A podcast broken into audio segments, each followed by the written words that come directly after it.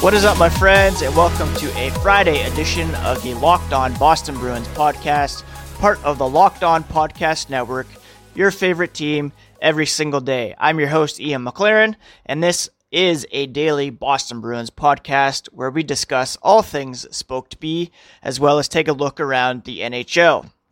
To keep up with the Locked On Boston Bruins podcast, you can follow the show on Twitter at LO underscore Boston Bruins. You can also find me on that website at Ian C. McLaren. Please subscribe to the Locked On Boston Bruins podcast on Apple Podcasts, Google Podcasts, Spotify, Stitcher, Pocket Casts, wherever else you listen. If you could rate and review, that would be very much appreciated. I don't have my Google Nest beside me, or else I would call it up on there and uh, show you how, but I'm sure you can all figure that out. If you have a Nest or an Alexa, you can uh, call upon it to bring up the Locked On Boston Bruins podcast as well. On today's episode, well, things are not looking great in Boston this morning as both David Pastrnak and Ondrej Kase are once again missing from practice. We'll get into that here in a moment, uh, as well as some flooding issues in Edmonton, and a bunch of other stuff. But let's begin with the biggest story in Bruins land right now, and that is the continued absence of both David Pastrnak and Ondrej Kase. Both players were on the ice on Wednesday. Uh, Pastrnak skated with a larger group. Kase skated after the main session with Trent Frederic. Neither player was present at practice on Thursday, however, and all Bruce Cassidy could say was that they are unfit to participate, this now being the standard designation for player absences required by the NHL as the return to play training camps continue to ramp up. There's no official injury notes, there's no official COVID related, you know, reasons for being absent. It's just unfit to participate across the board. So that's just leaving us to make of that what we will, I suppose. And it's uh, very concerning and troubling, to say the least, that neither are present. On Thursday, Cassidy said the plan was to have a full group practicing on Thursday. He said anytime players miss a session where you expect them back at full speed, you know, until he's out there, it's a concern for us as a team. We're just going to forge ahead. We've kind of plugged different guys in in the meantime. He continued, obviously, missing two guys that play in your lineup. A guy like David, that's your leading scorer. You want him in there. You want him getting back into condition. You want him returning to the ice and being with his teammates, but he's not. We look at our lineup and say, who can do the reps here? Who's the best fit? Nothing's set in stone.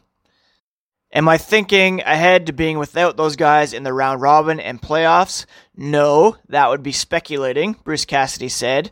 But if I get word that the same thing is going to happen on Friday, then we start thinking to miss both of them is certainly an opportunity for someone else. Again, that's what Bruce Cassidy had to say after Thursday's practice. And here on Friday, Pastrnak and Kase are both missing, and so he's forging ahead and plugging players in accordingly. So on Friday morning, here's what the practice lines looked like with both Pastrnak and Kase still unfit to participate. We had Marchand, Bergeron, Anders Bjork on the right side there. Bjork talked about him a lot this week as a player who has stepped up, who has emerged as, you know, someone who is just flying in training camp and should have a roster spot. And, you know, in Pastrnak's absence, he's getting a look alongside Marchand and Bergeron. He's a left hand shot, but he has played on the right side this season uh, alongside Charlie Coyle. And, you know, full credit to Bjork for taking hold of this opportunity, and certainly it's uh, you know a bonus to be able to play with Marchand and Bergeron, but to be able to hang with those guys is a different story, and he's so far doing that. On the second line, we have Jake DeBrusk and David Krejci reunited. And then Carson Kuhlman is on the right side there in Kase's absence. Um, so yeah, that's a line that we've seen together in the past. I am actually have come around on Carson Kuhlman. I wasn't too high on him before, but I think his speed and skill set is uh, worth a look for Bruce Cassidy. And you know, uh, always looking for that top six winger. Supposed to be Kase. Hopefully, he's able to come back soon. But Kuhlman stepping in there for the time being. On the fourth line, we have Nick Ritchie and Charlie Coyle with Sean Kuraly on the right side. So, like Bjork, another left hand shot playing on the right side. Uh, I I do like Kuraly with Coyle on that third line. Um, I would maybe like to see him on the left side, uh, seeing as he's playing outside of his natural center position and now on his offside. So it's just kind of double trouble for him, possibly. But um, I do like Kuraly on that line with with uh, Ritchie and Coyle. The fourth line we have Anton Blidh, Par Lindholm, Chris Wagner, and then the extra skaters are Paul Carey, Jack Studnicka, Trent Frederic, and Zach Senyshyn. So that's what the lines look like in uh, the absence of Pastrnak and Kase. Again, uh, I don't think we'll really get much of an update following practice, as all Cassidy is able to say is that they are unfit to practice. That's all we're going to hear. Uh, you can speculate as to why they were on the ice on Wednesday, what has led to them being held off the ice. But, you know, to say anything definitive would be just speculation, of course. And, you know, it's certainly unfortunate um, with only a two week training camp to work with. They've now missed five days, or I guess four days, but uh, the one Wednesday doesn't really count, seeing as the whole team wasn't on the ice. Uh, I'm not sure how much they'll practice over the weekend, and they are scheduled to leave for Toronto on the 26th, I believe, which is next Sunday. So, yeah, hopefully things are cleared up in time for that for these two right wingers who are, you know, crucial to the Bruins' success. There's really no sugarcoating it. Um, if and when they do come back, you know, it'll bump Bjork and Kuhlman down the lineup, but uh, it really gets me excited about uh, the possibilities for the best possible lineup for the Bruins. Very deep and talented up front.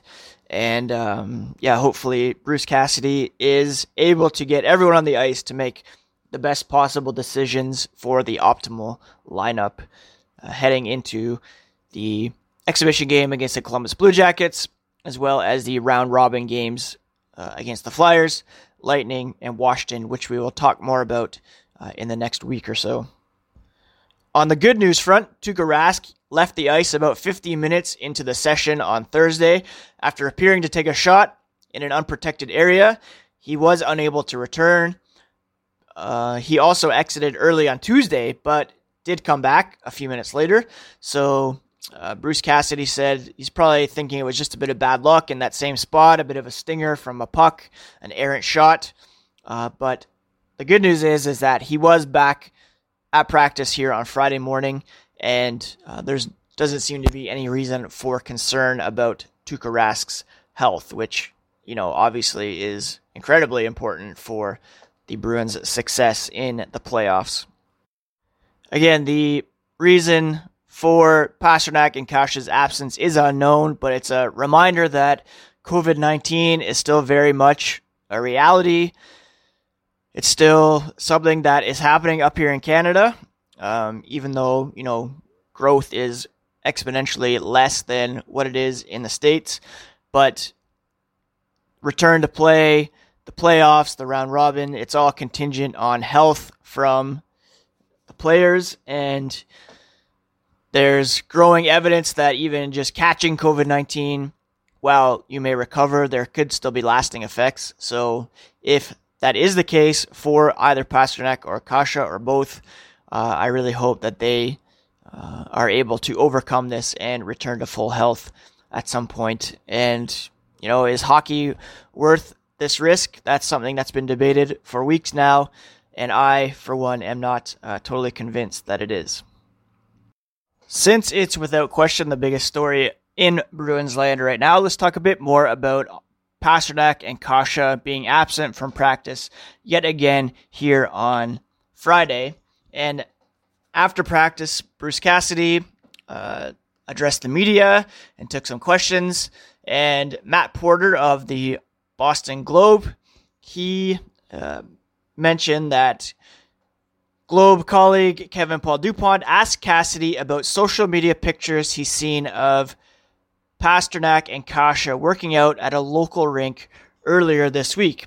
That was a question that I had myself actually after I noted on Twitter that there had been a picture of Pastrnak and Kase skating with the North uh, East Generals, a team located in Attleboro, Massachusetts. Now, the tweet in question looks like it has been deleted since. Uh, it was posted by Anthony Masuri, who I believe is a player for the Northeast Generals.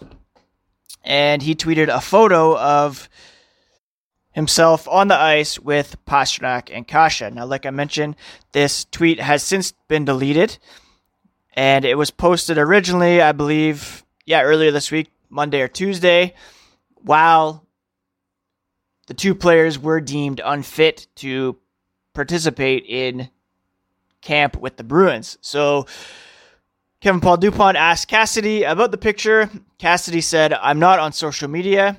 I get to see stuff like everybody, so I don't know where they were. Obviously, if the pictures are out there, I assume they're real. If the league allows them to work out on their own, I'm okay with them trying to get their conditioning where it needs to be. What are the parameters of it? Are they near people that are at risk? Are they social distancing? Are they doing it the right way? If they're doing it the right way to prepare themselves, then I'm okay with it. If they're not and they put themselves in harm's way, then obviously that's not a good thing. Now, the picture was um, taken, as I said, on the ice uh, with the guys pretty close to uh, to the player in question. Uh, not quite socially distanced, but um, you know, yeah, it's an uh, interesting question. And again, I brought it up on Twitter the other day, wondering why the they could be in Attleboro or wherever the picture was taken with the Northeast Generals, and you know, not um, able to practice with the Bruins. Cassidy did add that Pastrnak and Kase have not been disciplined by the league for breaking the protocol and how that photo might have fit into the protocol, that's a different question. And Cassidy said he doesn't have a good answer to that as well. So certainly a interesting and curious uh, case, and good on uh, KPD for asking that question at the very least. So again, just to summarize, Cassidy stressed the absence of Pastrnak and Kase had nothing to do with disciplinary action in relation to the photos of them working out at that other rink earlier this week, and is completely health related. This isn't discipline against those two guys. We're not disciplining anybody. Cassidy said if it was discipline or conditioning related, then you'd see Pastrnak and Kase skating even more and not absent from the facility. So I don't know. It just leads me to wonder a why again were they able to skate at another rink and they're not able to skate at the Bruins facility, and why would Cassidy not know that they're skating at another facility? And um, obviously, their absence from Warrior is COVID related, whether or not it has to do with a positive test, waiting on follow up tests to see if they are false positives. Um, either way, it's not a result of discipline or suspension for skating at another rink. Although, if they were skating at another rink and their COVID status is in question, then that is certainly problematic as well.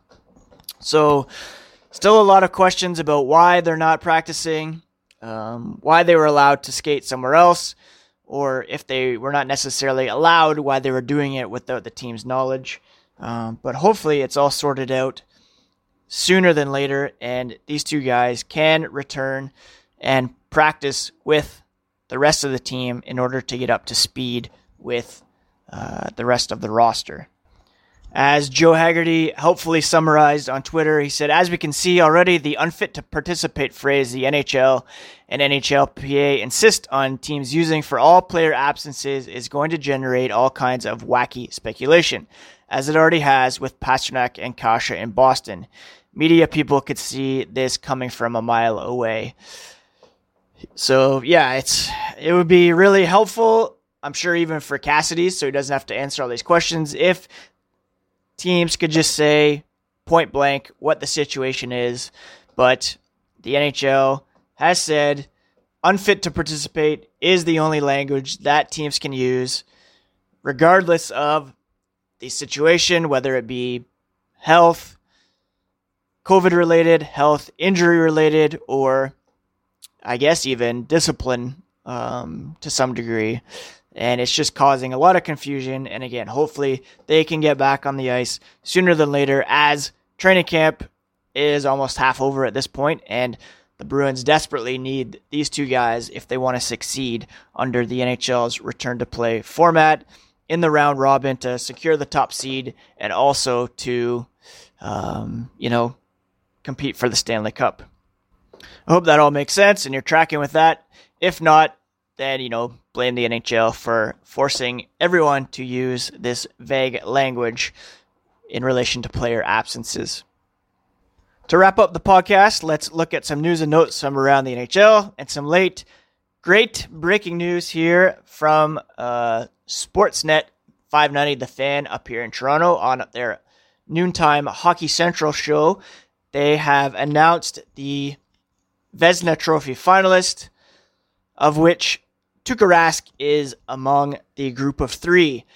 Connor Hellebuyck of the NHL Jets, NHL Jets of the Winnipeg Jets, Andrei Vasilevskiy of the Tampa Bay Lightning, and our boy Rask are the three finalists for the Vezina Trophy, as voted upon by the NHL's general managers. Now, Rask, of course, had a stellar season.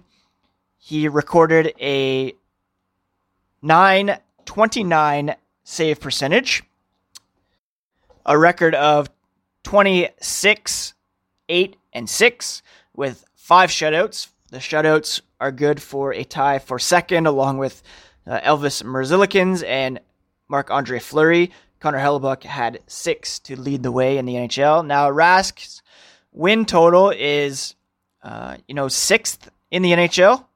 Uh, and that's in large part due to the fact that the Bruins were able to rely on Yaroslav Halak quite heavily in relief of Rask, and that's one of the reasons why he was able to stay as sharp as he was when he did play. Uh, the 929 save percentage is second only to Anton Khudobin, who posted a 930 uh, success rate, although Rask did appear in 11 more games.